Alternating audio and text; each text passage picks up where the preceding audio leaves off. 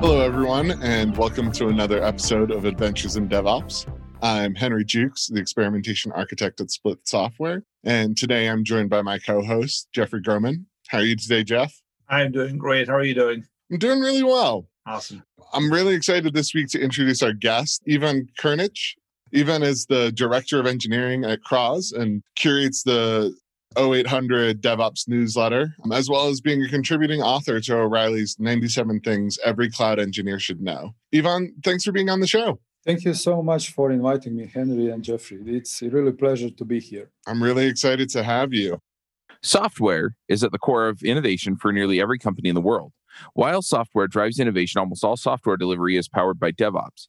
Release fast, secure your software packages, and distribute all the way to the edge with the JFrog platform. It's universal hybrid DevOps for your universal hybrid digital world.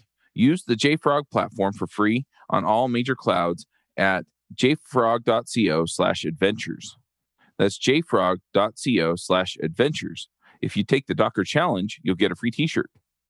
So, so will, is joining us this week to talk with us about building successful platform teams. I, I, was saying before the show, I'm really excited to dig into this with you, Ivan, because Jeff and I, uh, even last week, we're, we're discussing kind of the position and goals of the platform team and how that lives within the organization. So, so I guess to kick things off, I'd love to kind of hear your perspective on, on what exactly is the role of a platform team. Yeah, well, the platform team is something that we needed even before we knew at CROZ that that something like that even exists. So as the speed of innovation is larger than ever and the technology is more complex than ever, it's basically impossible for a single person to have everything in its own head. So we need somehow to employ teams. We need somehow to form different teams with, with various specializations. So the book called Team Topology is something that for me personally did a lot.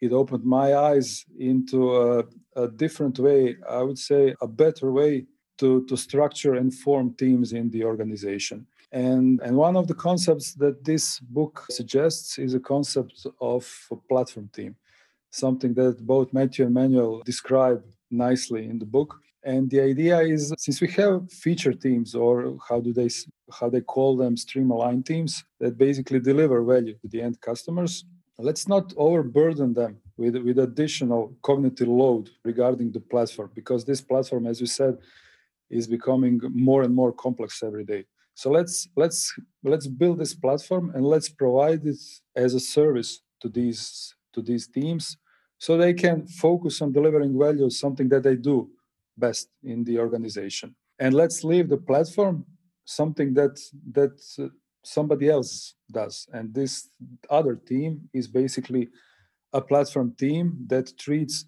the platform as a product that delivers service to the feature teams. And uh, by doing this, we are kind of splitting the cognitive load between feature teams that are basically only using the platform and platform team that is delivering the platform and and building it as a, and evolving it as a product and from our experience doing something like that in a company really really does a lot to, to the efficiency of the teams because once you you don't need to focus so much on the platform, but you just use it as something that is given and something that works, it, it, makes it much easier for you to focus on your everyday job, which is delivering value to the end users. So, just to you know maybe clarify and, and really sort of settle this this down, what is a platform? Is is a platform like you know we're developing on Kubernetes? Is that the platform? Is the platform even a layer above that? you know what type of i don't know you know web server or what type of you know what's the application framework that we're using or what you know how do we define that, that that's a good question and uh, and there isn't a single definition of what a what a specific platform is. So i guess in a way it depends on the organization. So what you said first a platform being cloud kubernetes oriented something based system is something that th- this definition is something that works well, for example, at CROZ. so this is this is the type of of delineation that we have in the organization and it works well for us. In this way we have platform team that deals with, with the kubernetes layer but also some of the services and features above kubernetes level that are necessary for the teams to, to work properly. Like for example monitoring tools observability tools some security features.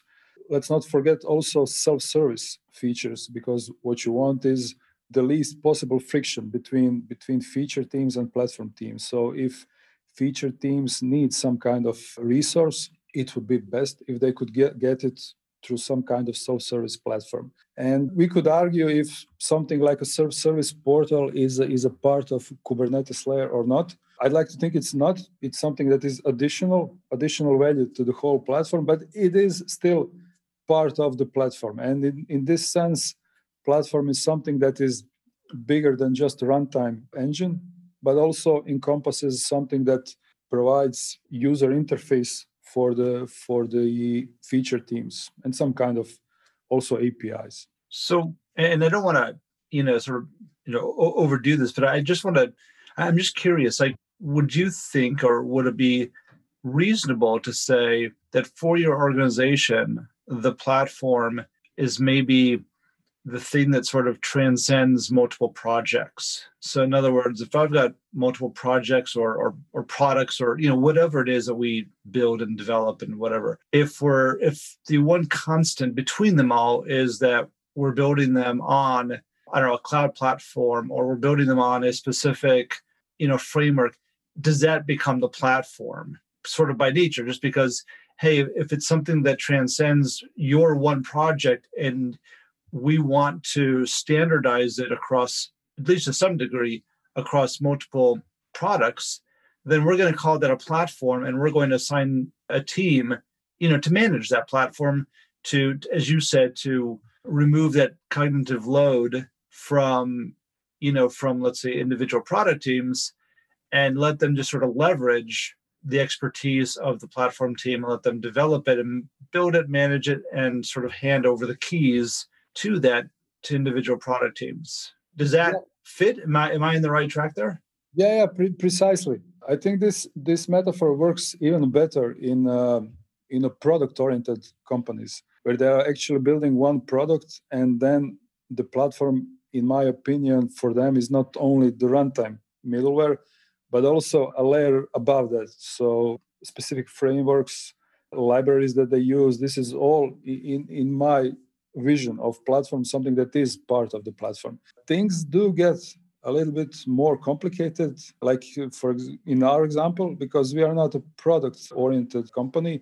We are a professional services company and we basically do not have our own product but we do help our customers build the best product they can build. And this also means that not all every project is built on on a single techno- uh, technology stack. So we work with different customers uh, different customers have different technology stacks. They have different needs.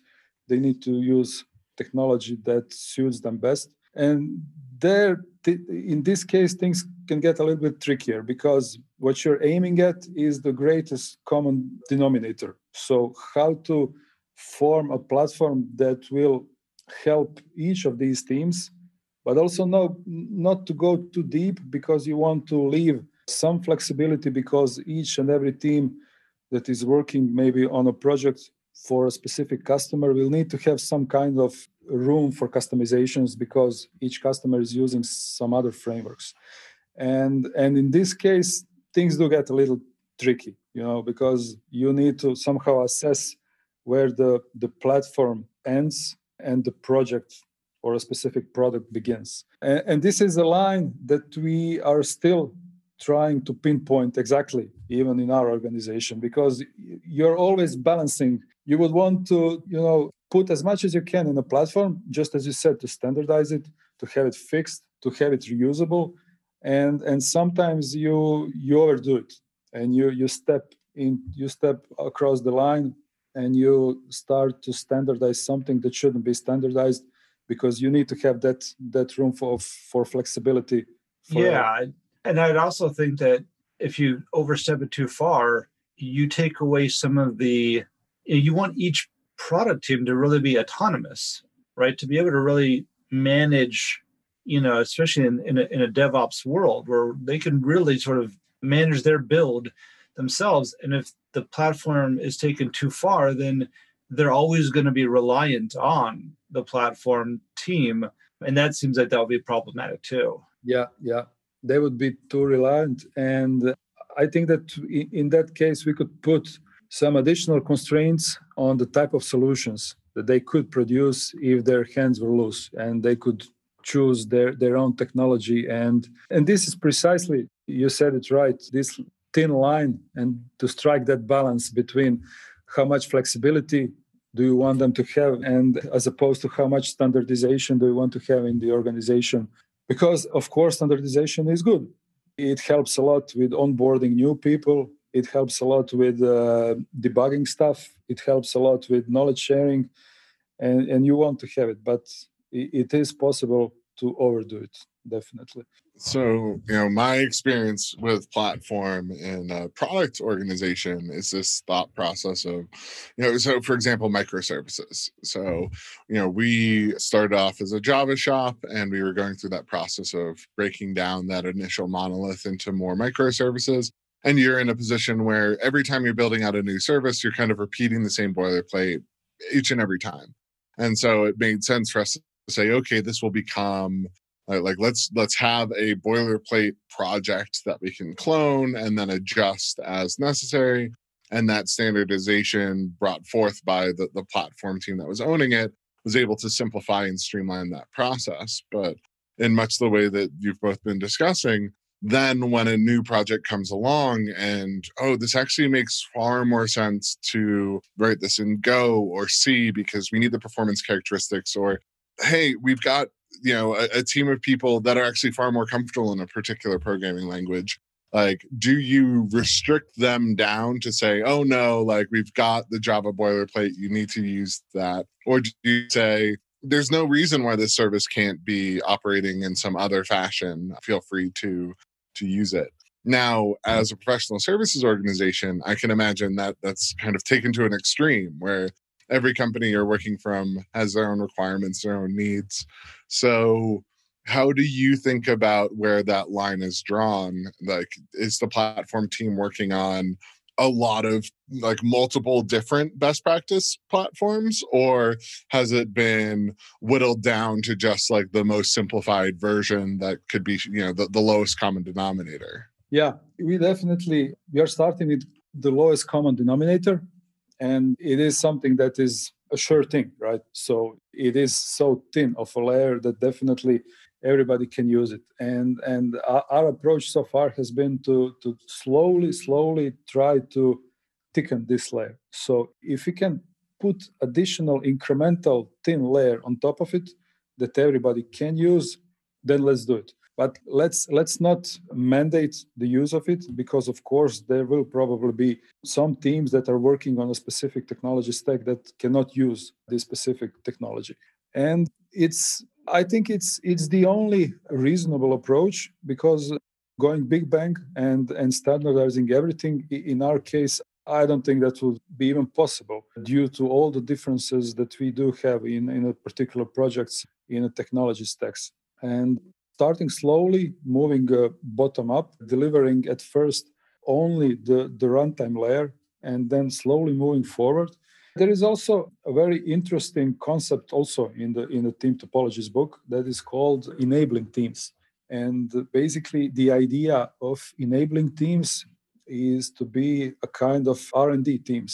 So teams that spin off to the side, play around with the technology, framework, concept, whatever, and once they figure out how where is the value in this this technology then they get back and deliver this value to the other value stream aligned teams or or value teams. And this is something that also proved very useful for us because once you have several teams working on several technology stacks it makes sense to have independent team working on an r&d stuff and once they figure out how this technology brings value, then they can share it with the rest of the teams.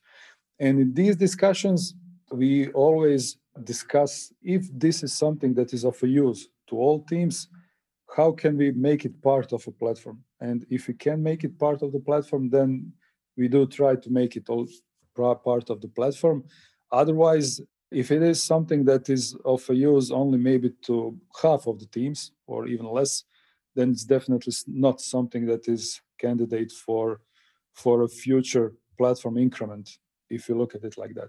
And uh, the, these enabling teams together with a platform team it proved for us as a nice concept for incremental incremental evolution of, of the platform. So we have platform team that is building and maintaining the platform and we also have enabling teams that are helping teams in figuring out which which new technologies can help them.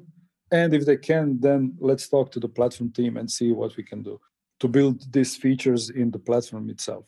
So would you say that the internal teams then are the ones kind of prioritizing the projects and the work or is it something that's driven more from the bottom up the platform team saying oh here are the opportunities that we're going to pursue in terms of future development we have it actually both ways. And since since platform team is is comprised of people that are living with the platform every day and they know it by heart and they know the the strengths and weaknesses they also know and they also recognize spaces for improvement. So something that that is trendy and can help feature teams. And uh, a lot of times platform team is the one that is suggesting new stuff to the feature teams and suggesting and just to see if it is something that can bring value to them. So in a way, they are throwing something to the wall and see if it will stick. You know, it will will it bring value to the to the teams. But this reverse direction is, I would say, even more important because platform team is building a platform and this platform is there solely for the purpose of helping the feature teams and in a way platform team recognizes feature teams as, as, their customers and in a truly product management fashion they are the ones who need to take care of the platform and talk with feature teams to understand their needs their struggles their challenges and to see how they can help them with it so how in which way they should further evolve the platform in order to bring the maximum value to the feature teams. It is something that, for example, took us a little bit to figure out. So it's not something that, in our case, came naturally. In our our experience is that we pushed this platform concept more from the bottom up, and the result of that was that platform at some point became there was a, it was in danger of being disconnected from the from the feature teams because people in the platform teams brought about some ideas that were not in line with with with the needs of the of the feature teams. And what we missed here and it's a good lesson learned for for people is to start really treating the platform as a product. And the only way to treat something as a product is to recognize who are your personas for who are you building this platform to understand the customer journey of these people when they are using your platform. It basically doesn't differ that much from a typical product management work. So all the actions all the activities that you would do if you were to deliver to design and build a product like a web application or something. So it, it comes naturally when you do for a web app but it doesn't come naturally when you build a platform. And it is something that you need to consciously do. And and once we made that switch that mental switch of of treating platform as as a product i would say that the, the needle moved in the right direction yeah, so we were listening to our users the, the feature teams listening to their struggles listening to their challenges and and started to evolve the platform in, a direction that that brings more value to the users, to, to, the, to the feature teams. And this, this notion of treating platform as a product, I would say, is the thing that, that made the, the biggest bang for us. So with platform as a product, you know, your your feature teams are your customers. You kind of have that life cycle of internal ideas and external requirements. it sounds like you're operating the platform team similarly to you know your your product teams. Does that mean that they, they're similar to to those feature teams in terms of how you organize and and how you run? What do you think from a, a development life cycle is is the same or, or different between um, the platform team and, and the rest of the development teams in the organization? I would say that it's conceptually is it is the same. So the process is the same. And in both in both cases we strive to have a cross-functional team that can handle all the tasks in uh, without any handoffs to, to, to the other teams. In case of feature teams the skills needed for for these for delivering value are maybe a bit different. So we do have product people we do have business analysts we do have people with a advanced business knowledge of the, of the product they are building. In case of a platform team we don't have it in that form. So we do have people that have the vision of the of the platform but i couldn't say that these people are proficient business analysts or something like that. So the roles are maybe a bit different but if we look at the team it is still a cross functional team. It is still a, a, group of people that have all the skills and knowledge to deliver their product. They do work incrementally. They talk a lot with their customers. They have a short feedback loop. They they always are in contact with their users. And in those terms, the concept is, I would say, pretty much the, the same with as with feature teams. One of the things we've talked about on the show before is this idea that it's tempting within operational or kind of these internal teams that, that are feeding to developers to almost treat them like a grab bag where it's like okay well this team's going to need to be responsible for operational things and development of tooling and to you know own security and then kind of you know you're, you're looking for these unicorn engineers that are able to do everything. When it comes to hiring for the platform team or, or maybe when it comes to organizing within that part of the, the, the platform part of the organization how have you approached that nature of specialization where there's so many kind of technical skill sets that are going to be needed to, to serve those purposes? Yeah, that's a, that's a good question, especially in these times when wherever we open any social network, there are job ads like DevOps engineers and, and so on. And we always try to, to approach it from a, from a different angle. We, we don't really believe in a term DevOps engineer. We can talk about system administrators. We can talk about, I don't know, experts for automation for different tools. We can talk about 10x engineers, developers. But DevOps is is something that is overarching and a holistic approach to the to the software delivery process and philosophy, a culture, however we call it. And in these terms, we, we are definitely not looking for, we are looking for a group of people that have together all the skills that are necessary to build a platform. From our experience, and, and I would say it's uh, it's actually probably similar across other organizations also, is that you cannot achieve this having only developers in a platform team. So you you need to have system administrators, you need to have people that are proficient with uh, with a network, with the security, Linux boxes, clouds, uh, Kubernetes, and uh, we do choose people for the platform team to to to have these skills all together. Not to say that we don't have any developers. We also do have development development skills in a, in a platform team, and uh, put together all development operational skills security skills also networking gives us the ability to have a, a cross-functional team that that delivers the platform and evolves evolves it for the for the feature teams.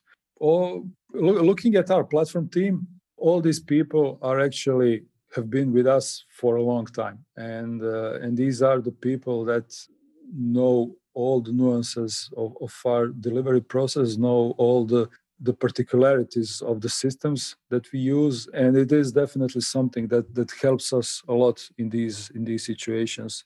So in cases where there there are some issues that need to be troubleshoot or to build something for for a specific team this experience both with the technology but also with of working many years with these people helps us also to deliver this more efficiently.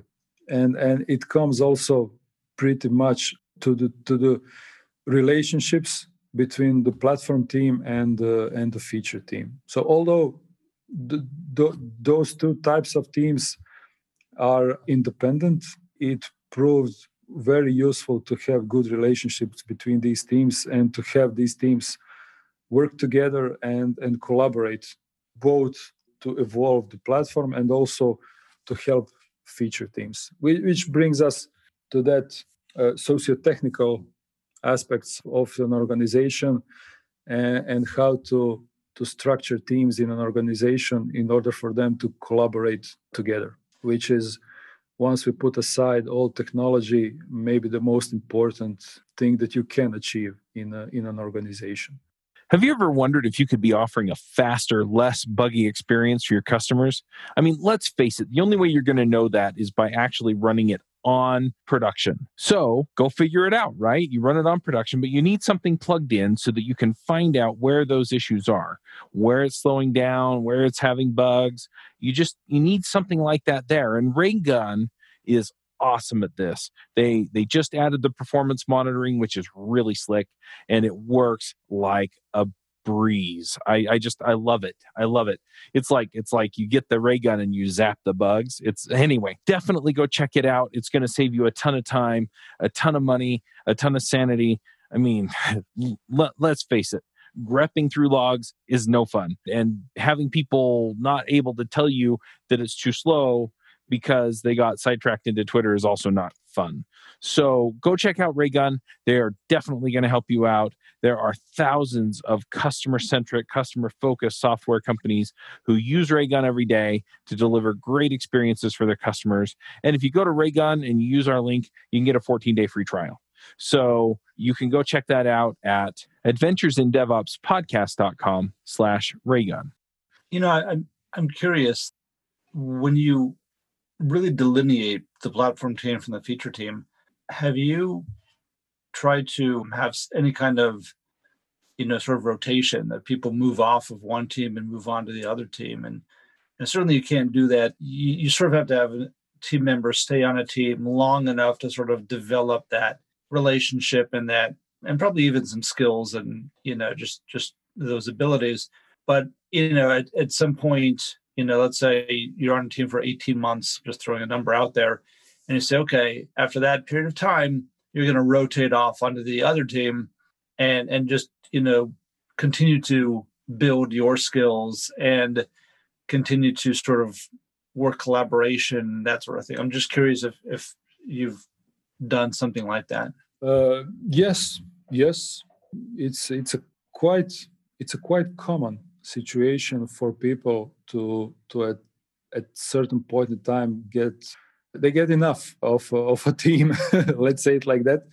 I wouldn't say of people but of, of a type of work and project. And and you said it well.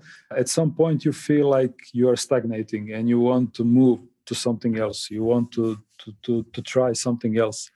And it happens definitely. It's not it's not something that is it's not something that we prefer to do every day because of course every every move across teams is something that uh, stirs a bit the team and, and it moves it back to that storming phase and now we have a new member of the team and now this team member needs to fit in and we need this team to get to the to the performing phase as fast as possible. But we do recognize these situations and and of course it is possible. It, it's of course not not desirable for a team member to switch teams every i don't know couple of months because it is some it takes at least six months for people to to you know fit in and everything to, to for the dust to settle down. But in our experience anything uh, the, the number that you said is pretty much correct for us.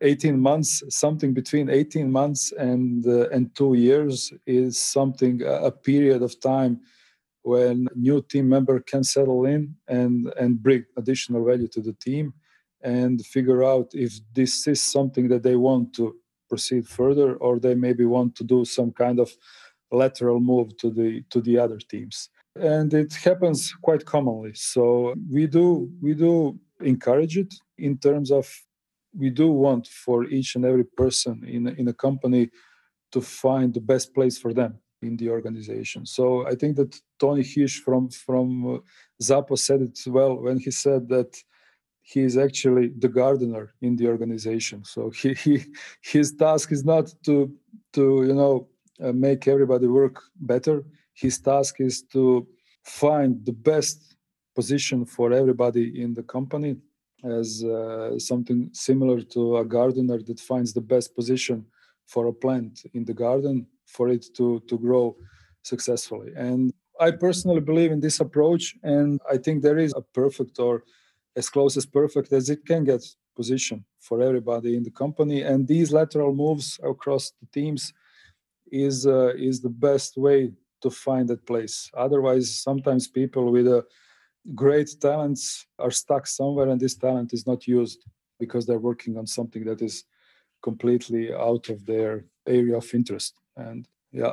For the collaboration side of things do you find that you know you just go through the traditional like product roadmap planning lifecycle and, and have communications there or is there a need for greater contact between the platform team and each one of the feature teams that are relying on it? And, and how do you encourage that communication? Yeah this communication is is extremely important for us. So for example we do have uh, we do have weekly weekly synchronizations of the platform teams and of platform team and we encourage feature teams also to bring new ideas and and to, to, to speak about it we also do facilitate once a month public annunciations across the company about what the platform team is doing, what are the ideas for the future future period. Uh, we are also collecting feedback, collecting new ideas to think about it, and uh, these are some of the mechanisms that we use to encourage this this collaboration. I would say that the best concept that proved for us is the concept of a community of practice, and we we try to keep a DevOps community of practice, which encompasses both the platform team and everybody involved in the software delivery process. And through this community of practice, we do try to, to share this knowledge and the ideas and to get that short feedback loop to see what we can do further with the platform. And these are all the mechanisms that proved well for us in, uh, in establishing this collaboration between the platform team and the feature team. So we, we definitely don't want to end up having platform team in an ivory tower prescribing how everything in the company should look like, especially uh, with them not being the one who are actually delivering uh, software to the end users. So it is something that is not really natural. And uh, yeah, this is this is the alley we don't want to get into. So communities of practice strongly suggest so it is something that that helped us a lot. And uh, platform teams working with feature teams, asking a lot of questions about what could what can help them in their developer experience, but also talking to them to figure out what are the requirements and how the environment looks like at the customer side because in the end this is a piece of software that will be run at the customer side and we also do want to to make our environment as similar as possible to the to the customer's runtime environment. Sometimes this is not completely possible, and we live with it, and we we know it's it's not the same, but we know where the differences are, and we try to make them as as smaller as possible. But sometimes it is quite possible to make the the process, the de- deployment pipelines, and the runtime environment identical. And these are the situations that we we want to recognize and make the most use of them. And the only way of course to to figure that out is for these people to actually talk to each other. And and all these mechanisms of of community of practice are actually aimed at let's open those channels let op- let's let's talk people let's put on the table let's visualize how these environments look like it will be easier for all of us to to build a platform that that helps all of us. I love that idea of a community of practice, especially when you're a part of or, or, working with these teams that are internally facing. As you say, like those those feature teams are your customers. But if you think about when you build a product, you have customer success teams and marketing teams and sales teams that are like their job is to communicate what the product team has built and how to use it, how to leverage it effectively, why you should start transitioning your work to use this part of the, this new feature that was developed and you lack that. You're you're in a position where you know with an internal team you build something and then you're expected to be the salesperson. You're uh, expected to be the marketing person. You're expected to be the support person to to get everyone using that and make sure that they they do it right. So it's finding the the correct ways to collaborate as broadly as possible becomes so much harder but so so much more necessary. Yeah yeah henry that's well said. You you basically act like a, like a startup in your own company and you have this piece of of a product that you are building. You are trying to market it to the other teams. You're trying to get as fast as feedback loop as possible in order to build it in a direction that they need it. Those are pretty much all the same tactics that you would use if you had a product, external products. It's just that we are not accustomed to to apply all those tactics internally. We do it well externally, but we need to just make that mental switch and do all these things internally to build to build the, the platform that really brings value. Yeah, certainly. Hey, folks, this is Charles Max Wood, and I just launched my book, The Max Coder's Guide to Finding Your Dream Developer Job. It's up on Amazon. We self published it. I would love your support. If you want to go check it out, you can find it there The Max Coder's Guide to Finding Your Dream Developer Job. Have a good one. Max out. Well, I know it's getting late for you so each week uh, we go through and, and we, we make our picks of you know uh, things whether they be technical or non-technical that, that we're passionate about or or have just caught our eye and, and that we're enjoying. I guess i'll kick things off this week. Uh, one of the things that i've been playing around with a lot you know everyone we're, we're in this remote world where we're doing everything over video conference these days. And especially i've been doing a lot of trainings and, and working with our customers and so there's a, a platform, it's an open source software called OBS. And it's effectively, you know, designed for, uh, I believe it's Open Broadcast System. I, I might be getting that wrong but it's designed for both originally broadcasting, so you know, uh, building TV shows or, or, or, public programming, but is now all the rage with people that are, are doing live streams on various platforms. And I've learned that there's tools through OBS that you can connect it into your Zoom conferences. And the advantage to that is that all of these tools that have been built into the broadcasting system, whether it be you know transitioning between multiple views doing picture in picture when you're uh, presenting something and also you know uh, filters and effects and and ways to improve your microphone all of these things that have been built in are then accessible to you to use in those presentations in those conferences and in your you know video conferences.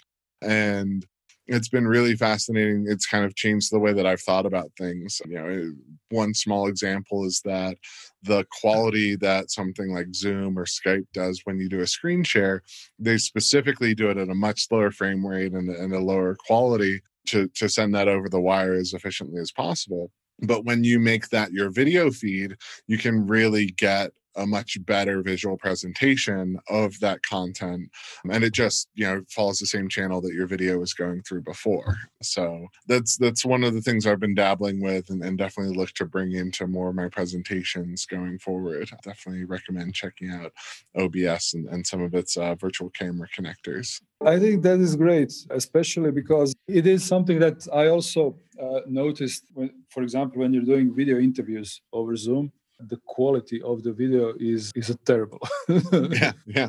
At least so. I did manage to find some hacks how to make it better, and maybe to share with people if somebody doesn't know it already. So it, it helps a lot if you when you start recording if you share your screen with a with a large resolution and then zoom recognizes this large resolution and makes the whole video in this larger resolution so it is something people that can help you record videos in a resolution larger than uh, 640 if you if you i didn't discover this uh, i found it somewhere on reddit or, yeah. or whatever but it is a great great hack to to make the most out of zoom but uh, what you said about obs i'm really looking forward to it i personally yeah. installed it tried it a couple of times had some troubles with with external cameras I think it's probably uh, the problem in me, not in the software itself. and it's something definitely that I will I will take into consideration personally because all these features and scenes and switching and transitions it is something that it looks really nice and, and effective. Yeah, we're, we're in a world where so many people have been able to transition their work to being, you know, a, a personality or, you know, integrating video, whether it be through YouTube or live streams or, or whatever that might be. And so there's some really amazing content out there oriented towards people in those professions or, or seeking to, to start professions there and those learnings can transfer very easily to this new remote work world where you're, you're doing business presentations rather than sharing your video games. So uh, it's been been really fascinating. I guess uh, for for picks let's hand over uh, jeff. What do you have for us today? Yeah so for a, sort of in my mind trying to think of what would be a good pick and, and then when you start talking about obs i thought you know what?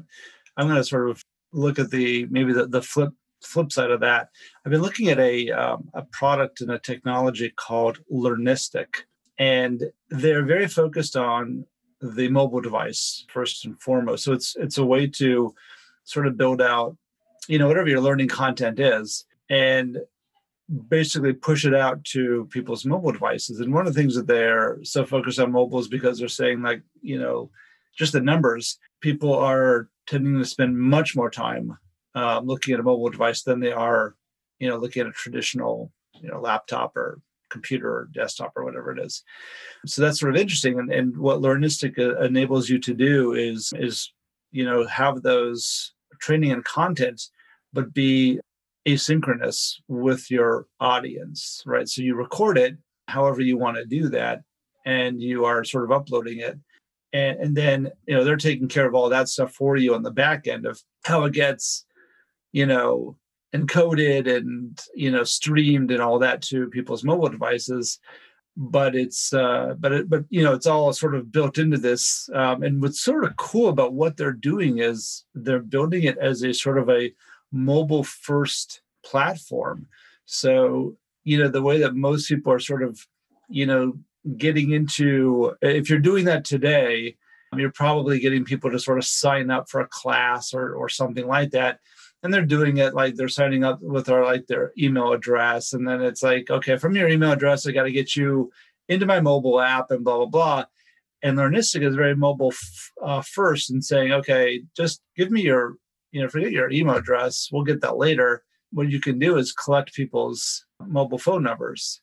And then the app just goes right to there. And like it's you know it's like you just saved that person three or four steps of getting the email and confirming it and blow whatever else you're, you're doing you know with that information uh, before they actually get your content. So it's a really interesting platform. I, I think it's a bit ahead of you know where i see everybody else at this point. And and and it's just it's a and it's a very sleek interface very easy for you to sort of you know take your recordings or and it could be pdfs or you know other forms of content as well and just sort of getting it up there and building out you know something that's pretty quick to do and getting it in front of your audience again in a sort of an asynchronous way so that hey if they're just getting out and walking the dog or whatever you know they can be watching uh, you know watching your content and learning something.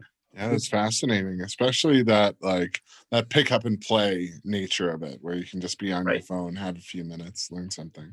Yeah yeah exactly. Yeah i i am a huge fan of audible and, uh, and yeah.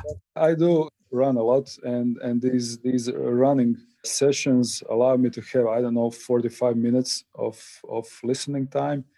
But on audible what you get is is what there is in an audible ca- catalog. And these platforms like these could actually help other people also bring content to the to the wider masses. So it is something that could help i don't know various other niche players to actually deliver their content also to to this audience that is actually now pretty much using either Audible or Blinkist or something like that. So I like that a lot. Yeah, awesome. And uh, Ivan, do you have any picks for us for t- today? My area of interest is is as you said, also Henry, pretty much oriented toward this new way of working and online. And uh, what we do recently is uh, what we did in that pre-COVID time is a lot of consulting with, with our customers. And these were all sessions that were happening uh, on site uh, together, uh, whiteboard markers, and so on. And we are moving toward online world. And so far, the, the best setup for us that worked in these situations proved to be Zoom and Mural. And uh, I'm, I'm still not sure if this is the, the best setup that is out there in the world and still trying to find uh, to actually research if there is something better than that. So far, I, I haven't found it. Maybe we'll stick with, with Zoom and Mural, but it seems like so far the best combina- combination that we found so far for delivering these kind of uh, facilitated sessions with our clients. Yeah, in uh, hoping to find something better, I think that we will stick with this so far. Yeah, the the whiteboard component has been the hardest for me because I think you know we, we have so many great collaboration tools in, in product management and software development. You know, you have your version control, you have your, you know, Slack and email and Zoom for video conferencing, but it's that kind of creative collaboration where you you know are used to just getting a bunch of people in a room and talking out a problem over the course of hours that it's it's hard to mind map and keep track of all of that using a notepad um, so solving that problem is, makes such a big difference.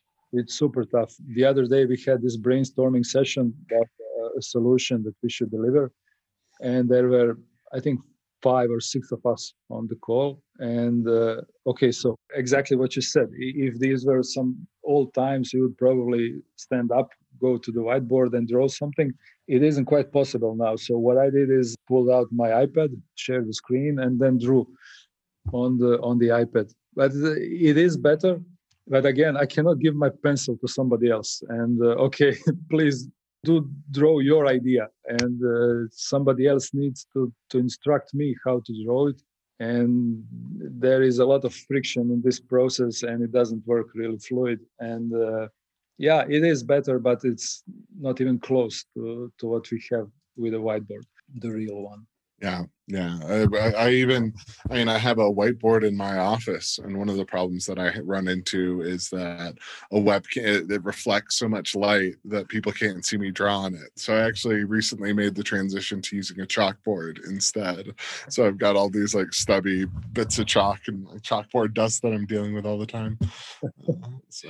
Yeah, it, it is hard. We, we even had uh, in spring we had a situation where precisely at the point where COVID happened and we we all in the company moved uh, to to home office, we have we had a new team forming. So what do you do when you have a team full of juniors that is about to onboard on a specific technology, which is not maybe the, the most mainstream technology that, that you can find, and and how to onboard these people. And it was yeah all the kudos and congrats to, to the people that did it. They they did it perfectly both for the mentors and mentees but it was some strange combination of uh, zoom team viewer phone screenshots mail slack whatever. So i think that somebody who who efficiently solves this problem i think that he will be very much appreciated in in this covid world.